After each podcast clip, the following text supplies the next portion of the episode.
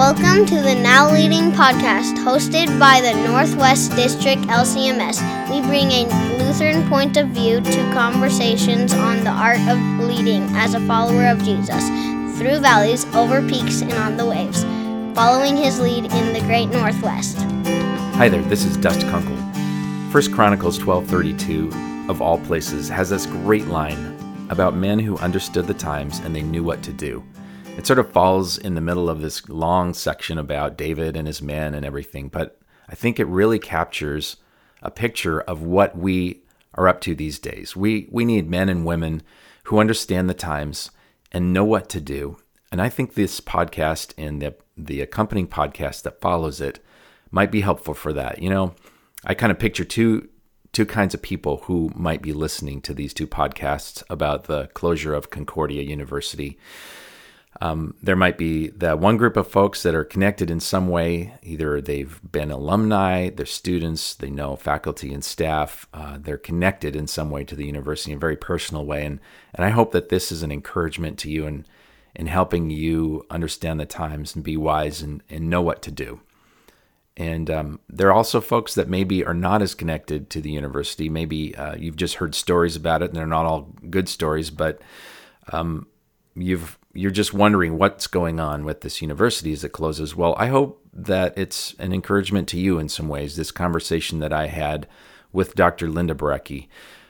Either way, the focus of these podcasts has always been to encourage and support leaders in doing their best work. So listen in, and I hope that this conversation in some way changes you and helps you grow. All right, this is Dust Kunkel with the Now Leading podcast, and do I have a treat for you today? I am uh, I'm online with Dr. Linda Barecki. Hi, Linda. Hi. And uh, we are. I'm still thinking about the treat part. I'm not sure this is going to be a treat, but there you go. You, you set the agenda. we are trying to make this happen in the uh, age of COVID, and you're at your place, and I'm at my place, and we've got microphones set up, and so we're hoping that it the sound comes through all right. I can hear you good, um, and uh, we're going to get rolling with this. Um, Dr. Barecki has uh, offered to have a conversation with me um, about her time at Concordia, and um, we share some really cool.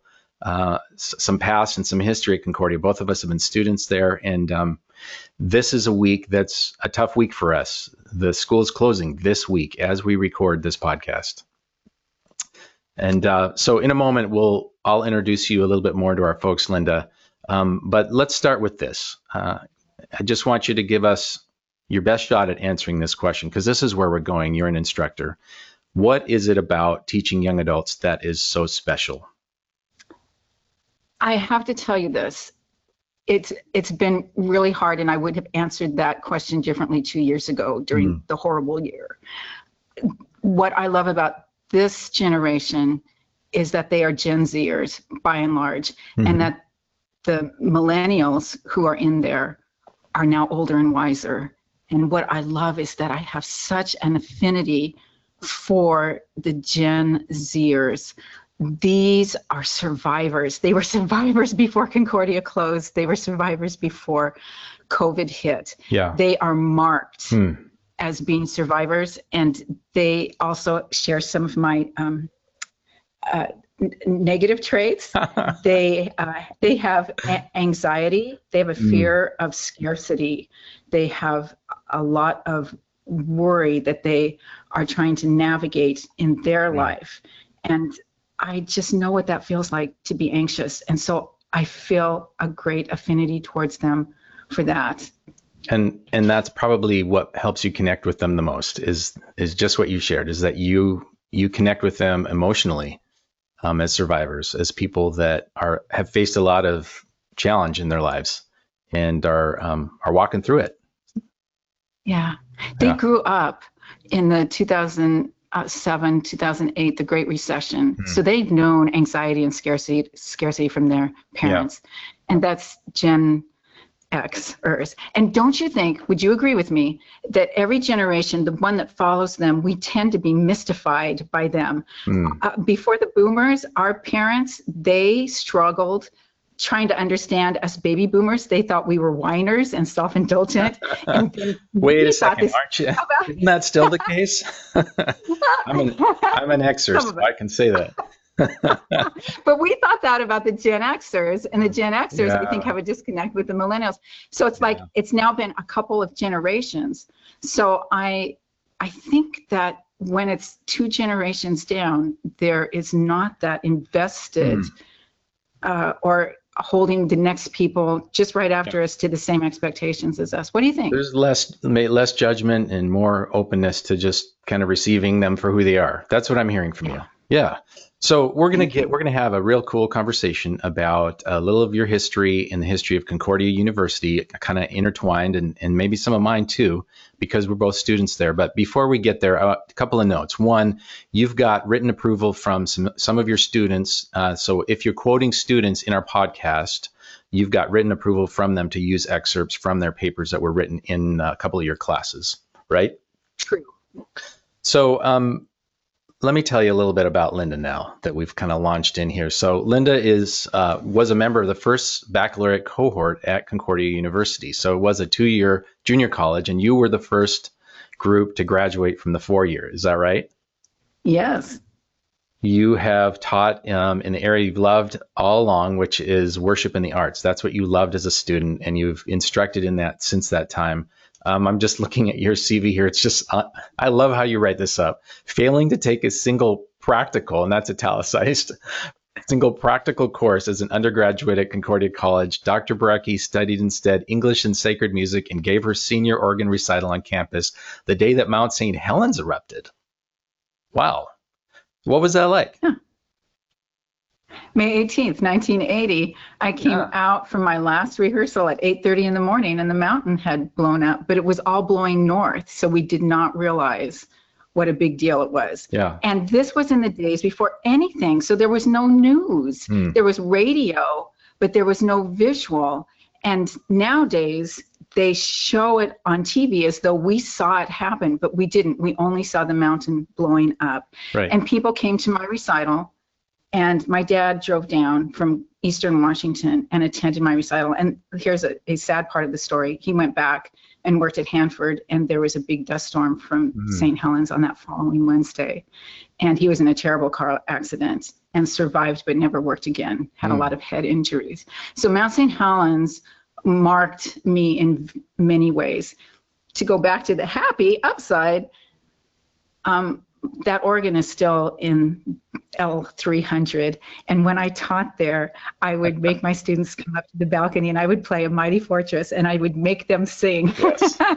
and I loved everything about worship and the arts at Concordia to yeah. bring it full circle. Very cool. I, I have memories of that organ being played as well. And I'm sure many people who are listening to our conversation will have memories of that, that organ being played as well. Uh, little known detail, and maybe you uh, know about this as well, but there's a little hatch that led onto the roof right up there from that balcony. Did you know about the hatch? I did, but I was not one of the ones who ever used that hatch. Let's just say that a, a friend of mine, uh, someone I know really well, uh, has been through that hatch and onto the roof of Luther Hall a few times. So wow. no names will be. I, I can't share the name of this quote unquote friend of mine, but there's an easy access spot up there, and you can climb up onto the roof of Luther. At least back in the day, in the early '90s, you could. Interesting. So, um, Dr. Barecki, back to you, and, and not about this friend of mine. Your doctoral degree is in theology. Um, you have taught on campus, online, and at Lutheran institutions in India, Indonesia, Thailand, Cambodia, and most recently at, at Concordia University in Portland. Um, your area of concentration is ethnodoxology. So, just say a little bit about that. What does that mean? Ethnodoxology.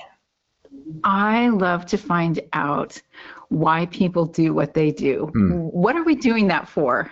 Is yeah. a question I have always asked. I want to know what people expect when they engage in liturgy, in worship. Do they expect to encounter God? And if so, how and mm. where? And by extension, what makes them lose that expectation of encountering God? What makes them fall away from that? Or what makes them want to change and reform liturgy and how does our culture make a difference in how we see God or even pray to God? In India, the students finally asked me halfway through my time there, Dr. Linda, why do you always pray to Jesus? Hmm. And I was flummoxed. It's like, what? We don't pray to Jesus. What? We pray to God the Father. We don't pray to Jesus. Well, why not? And so there's that's just one example right. of cultural expectations. That's yeah. just one single example. And I've always been fascinated about how people expect to encounter God or not yeah. in worship. And then you then you most recently have been teaching at Concordia University where students pray to God the Father and to Jesus and maybe to all kinds of other um, deities or don't pray right and and we're going to get there in a, in a little bit because actually this this whole podcast is about a conversation that you and I had a few weeks ago about Concordia closing and about our heart for the history of the school and and really for the generations that um, that are are at the school right now as it's closing and where they're going, right? And so, and we'll get there. Um, but but the conversation that you and I had, um, I love the metaphor. In the midst of it, we talked about tidal waves. You and I were were this metaphor of a tidal wave, and and kind of open that, just explore that a little bit with me again. Um, what do you what did you mean when you said a tidal wave when we had that conversation? there's a generation that has been at Concordia these past couple years. Since 2018, I'd mm. say there was a big shift.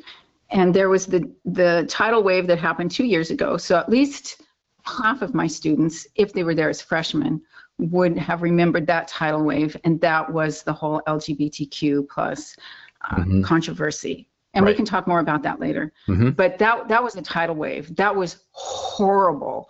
A time of great tumult, unrest.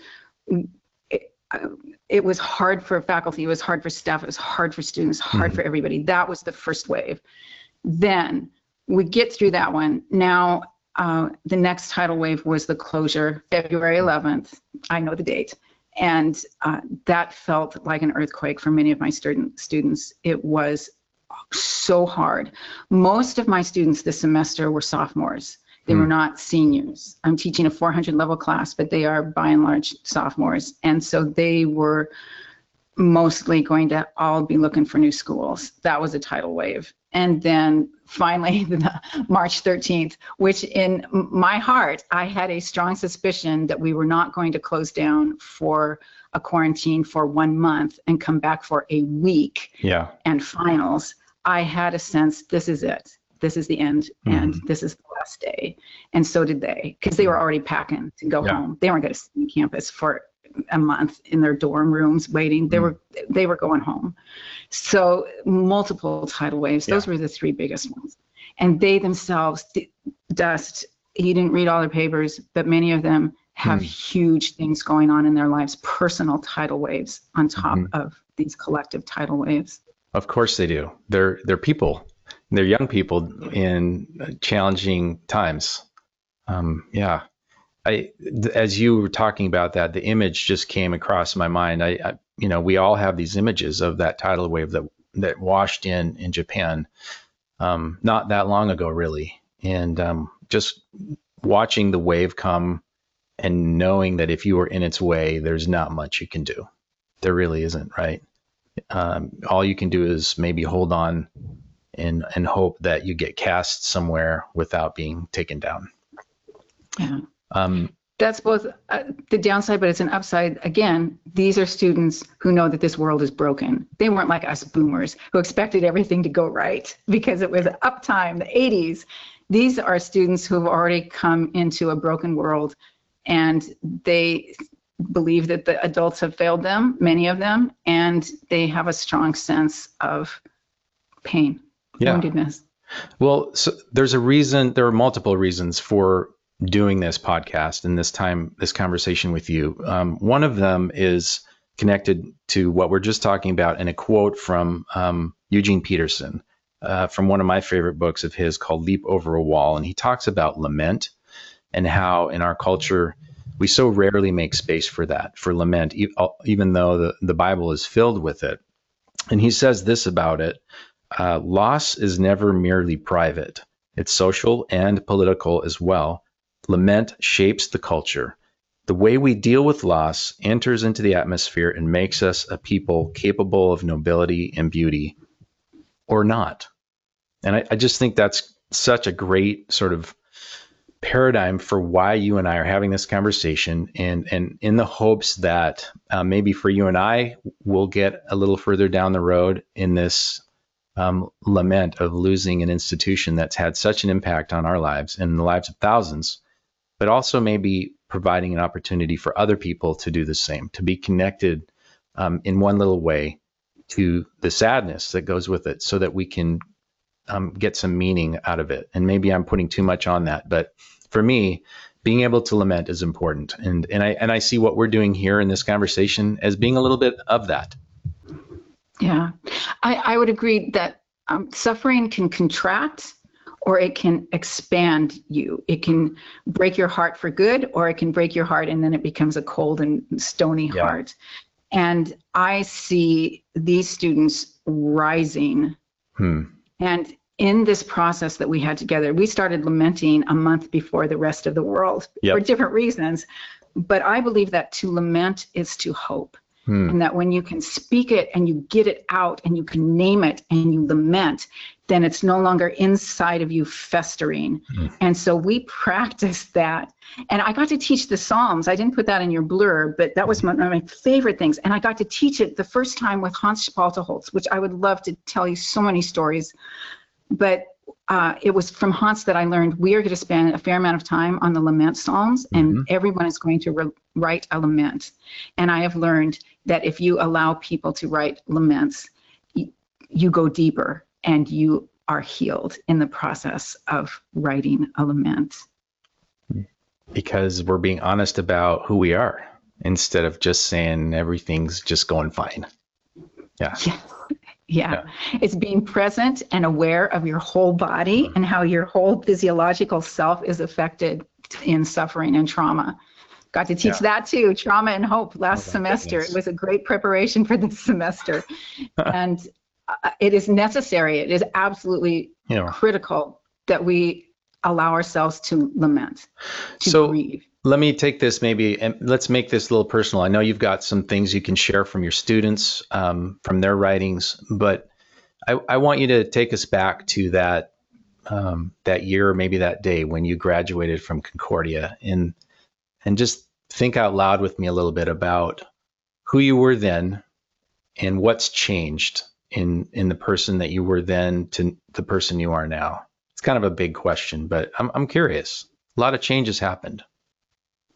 It is. I would I would love to just jump into the stories. Yeah. And then you tell me what you see. Okay. Uh, because so far we've been kind of uh, sober and yeah, yeah, uh, yeah. But the stories are what shaped me, and they're kind of rooted in hmm. both love, laughter, and ridiculous situations that I remember. And it's not always what changed me; it's who changed me.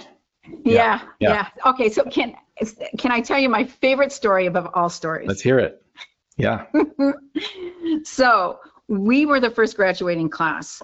We were 48 graduates, and we were trailblazers. Hmm. There was something about us 48 students. We started out as 150, and by the time the four years was up, we were uh, strong personalities. we were outspoken. We had strong wills. Um, may I say, may I name that among my fellow graduates was Paul Linneman. And uh-huh. you probably don't know many of these other people, but Jeff Cronick. Yeah. Here in the district. Mary Carlson, Val Kuiper, who served as a Lutheran educator his entire career, hmm. and Mike Madison, who worked in the foundation yeah, Jean Visser, Janice Bickle, John Rose. We we were strong people. Okay, so I was in class uh, in religions in American life with one of my favorite professors, John Sheck. We raked all those guests over the coals. we asked piercing questions. We had a Jewish guest, we had a Seventh day Adventist guest, a Mormon guest. They all came, and we didn't just ask polite questions. We asked questions how can you possibly believe this? Because we know that we're right and you're yeah, wrong. Yeah. And finally, one day, John Sheck was so exasperated with all of us, and we, we had been downright rude to the Jewish rabbi. Oh no, I can because see he his said- face he- too. Sheck's He, face. he came and he said, so, so when the Messiah comes, we're going to ask him whether this is his first visit or his second. And we just lit into him. If it's his second visit, you're lost. Don't you realize that? You can't. So we just lit into him. And here's John Sheck standing up there in his suit and tie. And he said, Remember, students, no one will ever get into heaven by submitting a correct theological treatise to God. Hmm. That is an exact quote. hmm And I remember it so stuck in me because I grew up in the days of Chick tracts. Do you even know what those are, Dust? I have no idea for a variety. Oh of my reasons. gosh. Oh, Go online, just type in Chick tracts. These are little um, booklets, black and white cartoons. They were everywhere. They were in my house. They were in the churches. Hmm. And they were meant to be evangelism tours, tools. But the one that I can remember every panel on was This Was Your Life. It was based on a TV show, This Is Your Life. Oh yeah. And Okay. this one, the man dies, then you see him in the grave, then you see him at the judgment throne, and then you see his life. And he even looks like a nasty guy when he's in a baby cartoon. and at the end, he doesn't have any excuse and he gets sent off in this shoot down to hell. And what came across to me, I don't know if it was explicitly taught or whether it was implicitly taught, but I knew that we weren't saved by good works but I had substituted in my belief system that we are saved by right belief. Hmm. And this guy in the cartoon booklet says, "I don't believe in Christ, and I don't believe I need I'm a, I need a savior." And so I was obsessed not only with knowing that Jesus is your savior, but I wanted all of the doctrinal truths. I wanted to know Right. I was in the right institution, the Yeah. right church. And here's Dr. Sheck, and his good nature came forward. Hmm. And his advice, his quote, has stuck with me ever since because the implications are so deep. You're not going to get into heaven by submitting a correct theological treatise to God. And I think my entire rest of my life has been working out okay, then what is going to get you to heaven? not just that, but if you are saved, then what are the implications of that? If I don't have to worry about knowing all the right doctrinal truths, then what? And what do you So think? that was started there. and Go ahead. I know Sheck too, and he he taught me as well. Um, in fact, I was the group of students in the 90s that had that group of professors kind of for the last go round before they began to retire, and Sheck was among them. But I, he taught a number of my classes, so um, I can see his face even now. But as you think about what he shared with you, what uh, what's the subtext? In other words, um, from his perspective, if you could put words in his mouth, um, which you know sometimes we don't we don't want to do that, but we're talking about an institution closing down and its heritage, um, its life, its core. Um, what do you think Dr. John Sheck would say? I actually know that because I've interviewed him. And Mhm. if we can get those interviews, he will tell you himself. Yeah. He still has questions himself. hmm And he would say, keep asking questions, keep asking hard questions, and don't think that you have arrived. Right. I think that's what he would say. And he pretty much said that in the interview from 2014. And also, I think he would tell me personally, because even though Concordia started me down that path, Dust, you don't know me that well. I can be a very critical spirit. And I know that being a musician, being a German, being a Missouri Synod Lutheran, we place a very high premium on being right. Yep.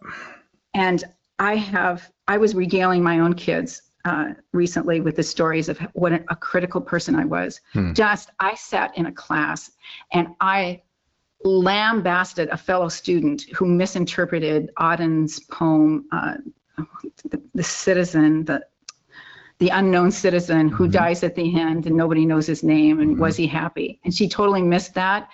And poor Sid Johnson said nothing because I just went into a rant. I can't believe I did that now. It's just one example of how Concordia started me down the path Mm. of not being so critical, but I certainly had not yet arrived in 1980. I once threw up my hands in front of Dwayne Grant. I was talking to him. I threw up my hands and I just walked away from him because I was just, I was, and I thought, how dare a student do that to mm-hmm. Dwayne Grant? Oh my gosh, I have many stories of how I could be extremely critical. And Concordia started me down a path of embodied theology that it's not only not trusting your own brain and your own understanding, but it's all of who you are. And we can start talking about vocation later, which yeah. didn't mean anything until I came back mm-hmm. to teach. But these were professors. Think about them. They embodied the theology they were teaching to us. So they laughed and they came to our variety shows and they yeah. plopped their lunch trays down in the middle of the cafeteria on our tables and visited with us and told us about stealing their kids' Halloween candy. Right. They were embodied as real human beings. And I think it was Dr. Sheck and all of them together. Does that answer your question? Yeah, I think so. You know, and part of it is because, like I said, I, I experienced Concordia as well with many of these same professors just a little further down the road, and they hadn't changed for me. What you're describing for in your experience was very similar to mine, and that is uh, they weren't just academics. I, you could disagree with a professor about something, you know, in some some checklist or in some piece of theology, but as humans, um, the names that you were naming um, had tremendous influence because they were human, because they made space in their lives to be human with students as every year went by. I don't know how they did it. That's pretty pretty phenomenal, but certainly had influence on in me there is something that I teach, and I learned it along the way. There are three things that will turn an enemy into a friend and also bring someone into community with you, hmm. turn an acquaintance into part of your community. Three things shared food, shared laughter, and shared suffering. And they they had all those three with us. Hmm. The suffering was not, I don't think, as intense as right now, but we students were cohesive and in community because we shared the suffering of working really hard at Concordia, the shared laughter, the shared food, and the teachers themselves did the same with us. Mm. And I could tell you so many stories about food and laughter. But those three things, they shared their whole lives. Uh, we students babysat their kids. You had to live around Concordia back then if you were the faculty and so uh, they all were about the same age. They were all in their 30s, 40s, and they would always grab a student on Friday night if they needed a babysitter. We'd go babysit their kids. Yeah. oh, I can't help it. Tell me another story. Tell you another story. Okay, Give the whole story. Yeah. Um, First of all, I just sent you a picture, and I would be glad to send it to anybody. 40 years after I graduated, I'm walking on Marylhurst campus, and it was after I had taped the music for Easter, and I needed to walk someplace. And Hans lives with Krista at uh, Mary's Woods, and I, I'm there often. I've never seen him out walking around, but I'm walking around, and here comes this man. It looks just like Hans Spalteholz, and there he is. there he I is. run into him, and I've got my mask on, face mask on, and he immediately recognized Linda Simpson, oh. and so he oh, walked yeah. with me and I took that picture of him. So I sent off an email to all of my students, will you come walk with me in 40 years? but here comes the Spalteholz story. Uh, I had Old Testament with him. And again, critical person that I am, and also inquiring because I really wanted to know. We were in the book of Numbers, mm-hmm. and we had just read the story about the man who picks up sticks and God um, has him executed. He's stoned yeah. because he picked up sticks on the Sabbath day. And that's in like Numbers, I don't know, 11, 15, whatever it is. And then just a few chapters later, we have the entire uh, family of Israel, all of the Israelites sacrificing to other gods, worshiping idols, and then we have the need for raising the golden, uh, the bronze snake, mm-hmm. because the whole Israelite nation is all abandoning God. And my question was, God is not consistent, is he? Herr Spalteholz. How, how can we say that God is consistent? Look at it. It's only been four chapters, four chapters later, and he went from smiting one guy, guy from picking up for picking up sticks.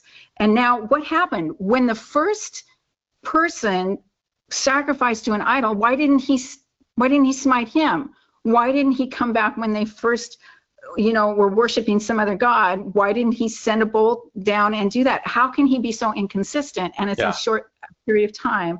And here was his answer. Again, this is not a direct quote, but it was his essence. And this is it. Linda, look for a deeper consistency beyond the surface. Hmm. Look for a deeper consistency beyond the apparent contradictions. And he's the one who awakened me to paradox and ambiguity and going deeper and looking beyond the surface because I had a stage two or stage three level of faith, and I probably left Concordia a good tribe member, stage three, but he set, he sowed the seeds for looking deeper and not just having a single story of how God is, how the Bible was written, and how it should be in chronological order. And we have to have all the understanding that is possible about God would smite this guy, but not the entire nation when they first started to go astray. And to just uh, listen and let go of the anxiety and keep asking the questions and just keep looking for the deeper consistency of God's character. Yeah that is woven through the history. Beautiful, beautiful. It, as I was listening to you tell that story, um, I've got a few of my own from these professors, um, but it, it just strikes me that we're coming out of a whole era where um, lots of reasons for it, but we just tend to think of faith and of relationship with God and everything sort of in this industrial or, or mechanistic sort of way where, you know, everything's like a toggle switch, right? It's like, you know, I either flip it this, you know, it flips up or it flips down. It's on or it's off. And um, what we see in Scripture, all the way from the from Genesis one all the way to the very end of Revelation, is that God doesn't work with toggle switches, right? And the good teachers in our lives help us to see who God is as a person and not as some sort of machine that sort of just acts mechanistically in some way. Thank you. Yes, the uh, and the freedom to question, mm-hmm. to keep asking hard questions. Uh, Ford, David Ford has a quote, and I didn't write it down, but it is um, We are formed more through the questions that we ask than through particular answers. And any worthwhile answer will provoke new questions. Huh. And I think that was a great gift that they gave us. We were allowed to ask hard questions. And Hans Spalteholz did not put me down, even though I was really pointed in class, or Chuck, or anybody else.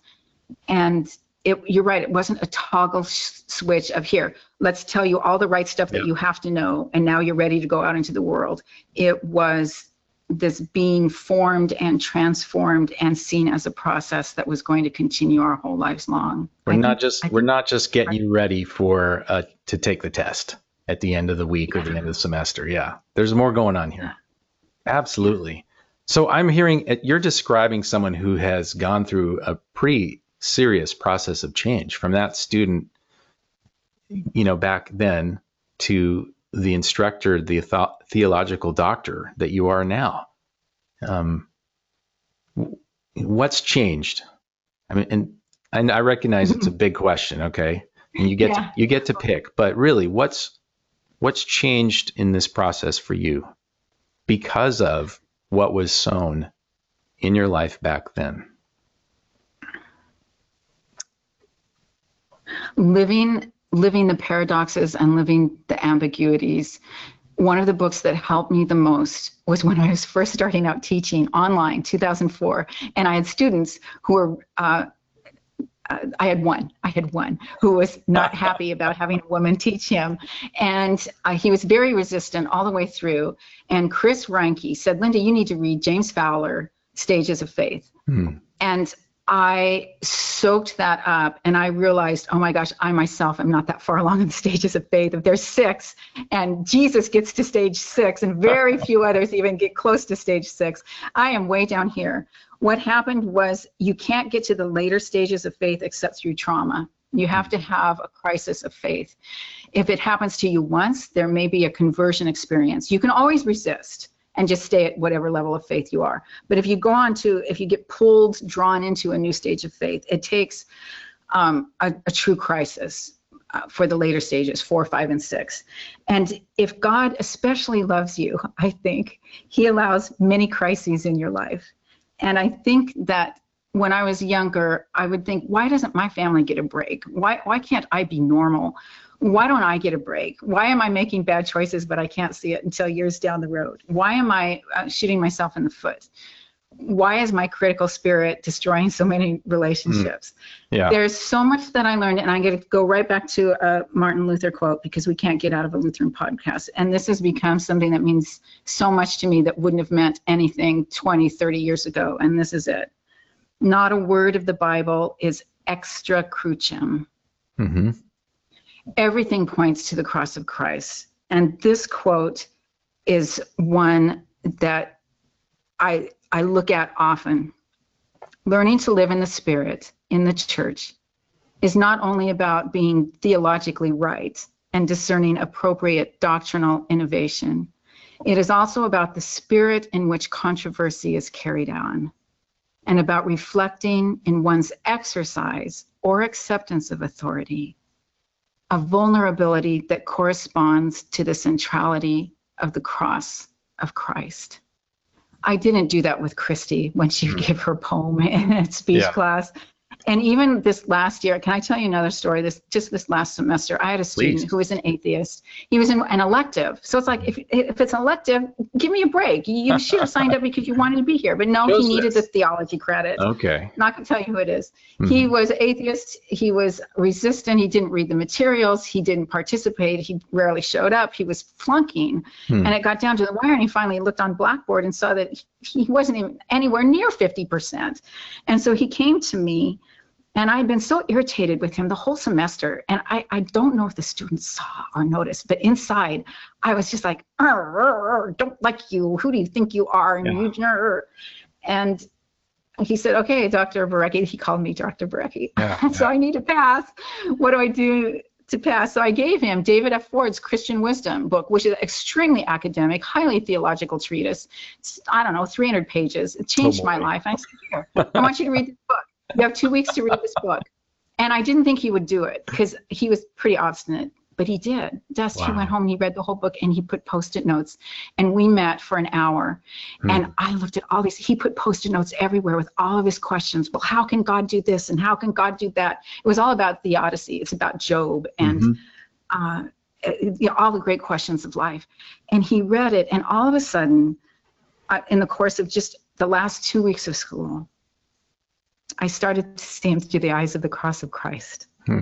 I started to see him through the eyes of Christ and not just as an obstinate student that I was going to win because I had the power and he didn't, but it was learning to exercise authority with a vulnerability that corresponds to the centrality of the cross of Christ. Yeah. And I think that that's what I've learned along the way is to try to see students through the eyes of Jesus mm-hmm. and not just see them as blank slates that I'm supposed to write on, nor as activists that I need to bend their will to mine, but just to look at them as though they are dearly loved and they have ultimate value by Jesus, who was willing to drag a cross through the streets out of love. And whether they know his name or not, Christ has gone before. He's in the classroom. I don't have to bring Christ into the classroom. Just learning that hmm. that I can just show up and and just point to Christ in myriad myriad and various ways. Linda, we're but that's on, the biggest change. We're on video conference, and so people can't see what I'm seeing, which is I get I'm looking at you in the face, even though we're you know 20 miles away from one another, what whatever, and you you're you experienced a tide speaking of tidal waves, a tidal wave of emotion as you told that story. I could see it in your face. So, just what's connect the emotion to where's that coming from for you? And you're telling us some of it, but if you're willing to tell us a little bit more, where's it coming from? Why this student? What's the deal? I would say that our number one job here on earth is to be healed, and that uh, when we go to communion, we get more than forgiveness of sins. We totally get forgiveness of sins, but I grew up thinking that going to communion was about getting uh, uh, sins were forgiven, and I couldn't understand why we had to keep uh, confessing all the sins and iniquities with which I have ever offended thee every week. Hmm. I didn't get that, and it, it marked me. And so I just thought, well, okay, so I have to keep confessing these. And the idea that there's actually healing to be had. That's that's you knew me 10 years ago. It's been in the last 10 years that I think mm-hmm. the most healing has occurred. It's it started at Concordia. I went through a doctoral program I wasn't there to climb a ladder of success. I had zero hope. There were still no women teaching at Concordia in 2006 when I got my doctoral degree. I went there because I was still looking for the right church. Give me the right truth. I'm sick and tired of this synod. I'm tired of this denomination. Um, show me a better one. When was there the time when it, they all had their ducks in the row, in the right row? And what I learned was after getting to the very last class on sacramental life. I learned that it's all true. It's all true. Everything we were taught in confirmation, it's all true, only it's deeper and more beautiful yeah. than I ever understood because baptism is all about healing and communion is all about reconciliation and healing, spiritual and emotional and all of that. And it's like, I can't leave the Missouri Synod. I have to go back and tell my family, my tribe. I have to tell them it's all true. Only it's it's not as superficial as I always thought. It's not just a theological treatise, that there is healing to be had. Look through it. it Look beneath the yeah. surface. Yeah. Yeah. And it's been hard. and you've seen me these last 10 years. Mm-hmm. It's not, it wasn't this great awakening and now all my life is great. There was some really rocky places along the way. Absolutely. Yeah. Um, yeah does that answer your question? And now I don't even remember what the question was that you asked. yeah, just I, I asked you to dig, a, uh, share a little bit more if you're willing about, you know, usually our emotions are flags of of a deeper, deeper mode within us, a connection maybe um, between the different parts of us that are made in Jesus' image. You know, heart, soul, mind, and strength is how He calls it. But I I think of it. I think of the emotions as sort of like the tip of the iceberg a lot of times that will often sh- let us see that there's a connection, a golden thread that runs down through ah. all the way down into other parts of us. And so, thank you. We're hearing some of that from you. Um, but that's how we're made in the image of God with depth. I would say that the golden thread is vocation, which mm-hmm. is a word I didn't know when I graduated from Concordia, but it was there. It was just not on on the surface to be hmm. seen. And I believe with all my heart that the Lutheran doctrine of vocation is one of the greatest doctrines in this whole world. That um, it has taken me teaching it now since 2012, eight years teaching the doctrine of vocation, because the the implications are not there, there's so much, and maybe we should sa- save that for the next time we talk. But the golden thread of being called, you have infinite worth, and God just wants us to be healed and our job is not to be successful and productive yeah. and as women we're not called to be beautiful as well as successful and productive mm. we're just called to be reconciled and healed and that that is all part of vocation that you have infinite value not because of what you accomplish not because of what you do but simply because of who you are and the gifts and talents that God gave you. I believe that with my whole heart. I try to teach that. Yeah. At um, at Concordia. And, these last two days. and and we're blessed if we get just a moment every, here and there, right? It's like tending a garden where you you're blessed if you get a moment when the rain falls just right and and things happen just right. But in the meantime, you sort of labor at it and just do what you need to do. The, um, we're coming to the end of this episode, um, but Sure. we're, we're planning on at least one more um, podcast together, um, digging a little bit more into your experience with students and their perspective, the perspective of millennial um, generation and Generation Z, who are the ones who are in university now. But let's let's sort of bring our time in this episode to a close, and by thinking just once more about that tidal wave that you described. Um, and the tidal wave specifically, the picture I have in my mind is is of the the change that um, boomers and Xers have had to go through um, as the world has changed, um, and and what you know the person that's left on the other side of it. Um, if you're thinking about yourself, um, what did you what did you gain from the the being cast on the shore by this tidal wave? I guess is the, the best way that I could put this question. That it was a privilege to be there at the end. Mm-hmm. Um, I would not have traded this last semester of getting to teach on campus for anything. It was horrible. Yeah. There's a paradox for you. Mm. Things started to disappear. All of the tables were set up. The rest of the time we were together for the transfer colleges. That was never out of our thoughts. Um, but there was a privilege in being there. And these students I had already recognized were extraordinary students. And I even asked Paul, why, why did I get the best class ever?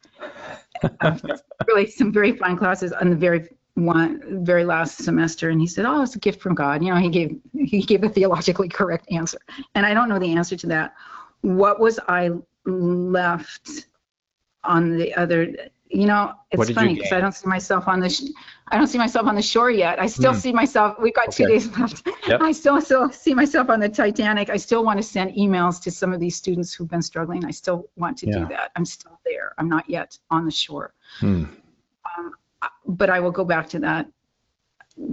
What a privilege it was to be there uh, for the blossoming time of the four-year degree program and for the hospice time Mm-hmm. of the baccalaureate program. That was a huge privilege. And I'm so grateful that I just got to be there. Yeah. You and me both. Um, at, at le- I'm grateful I got to be a student and then later on got to work with students um, as a faculty, part time faculty person and interim director for um, campus ministry. And I have great memories from that time. It's painful. And I think one of the things that I, I referenced already is um, giving voice to a little bit of lament, giving voice to um, loss and that's an, an okay thing. In fact, that's part of what helps us live on in a good way is being able to do that. I appreciate you doing that with me during this time. Um, and I'm hoping that those that listen to this that are have been connected with Concordia University in the past are students or faculty or parents of students or whoever um, would be able to capture that same um, picture what what did you say? You say the way you put it was so cool. You said something about lament is connected to hope or to um, having a sense of hope. To lament is to hope. Yeah. Psalm 88, Yeah. even when there's no hope at all, except he's still crying out. That's the only hope. There is no hope. It's complete dark. I'm in the pit. I have no hope. But the fact that the psalmist, and this is Hans Spalteholz, crashes and burns at Psalm 88, but that's not Psalm 150. That's not the end of the story. Yeah. To lament is to hope. The seeds of hope are in the crying out itself. Mm-hmm. And that's not the end of the story. There is more to the story. Even while I'm crashing and burning. Amen to that. In the dark pit. Yeah. Linda, thank you. Dr. Barecki, thank you. Um, you're both to me. You're teacher and a good friend. Um, so we always close these episodes with a kind of a closing question um, for the listener, for folks that are listening in on these podcasts. Uh, what do you have for us as we close out our It's different time? than what I thought it was going to be. Do Cool. you want to hear it? Go for it. Let's hear it. Okay. This is a passage that has marked my life the last, uh, since I started the doctoral program. I'm going to read it and then I'm going to ask you the question. Okay. Ephesians 1 17 to 19a. I keep asking that the God of our Lord Jesus Christ, the glorious Father, may give you the spirit of wisdom and revelation so that you may know him better. I pray also that the eyes of your heart may be enlightened in order that you may know the hope to which he has called you, the riches of his glorious inheritance in the saints, and his incomparably great power for us who believe. Here's the question What are you being called to through this time? Concordia's closing, quarantine, the changing of this world, so that you may know Christ better. How are you getting to know Christ better? Hmm. How is Christ being revealed? What hope has been planted in your heart? Hmm. And what power has been given to you to navigate this? Hmm. But especially, what is there that is a greater revelation so that you can know Christ better? Hmm. I have a friend who ends her emails with just a simple phrase, look up. And I love that. What you just shared made me made me think of Jenny's little phrase at the end of her emails. Yep. Look up. And uh, you'd be surprised what you see when you do. Linda, thanks for the time. And I'm looking forward to at least one more conversation with you. Um, um, it'll be a little bit more focused on some of the things that your students taught you. And um, until that uh, episode gets launched, uh, dear listener, thanks again. We'll catch you around the next bend in the river. This is the Now Leading Podcast. You just listened to the Now Leading podcast hosted by the Northwest District LCMS Leadership Conversations from a Lutheran Point of View for Christian leaders of all kinds. Take a moment after this podcast, and with everything you've just heard in mind, consider at least one action you will take. Then go and make it happen.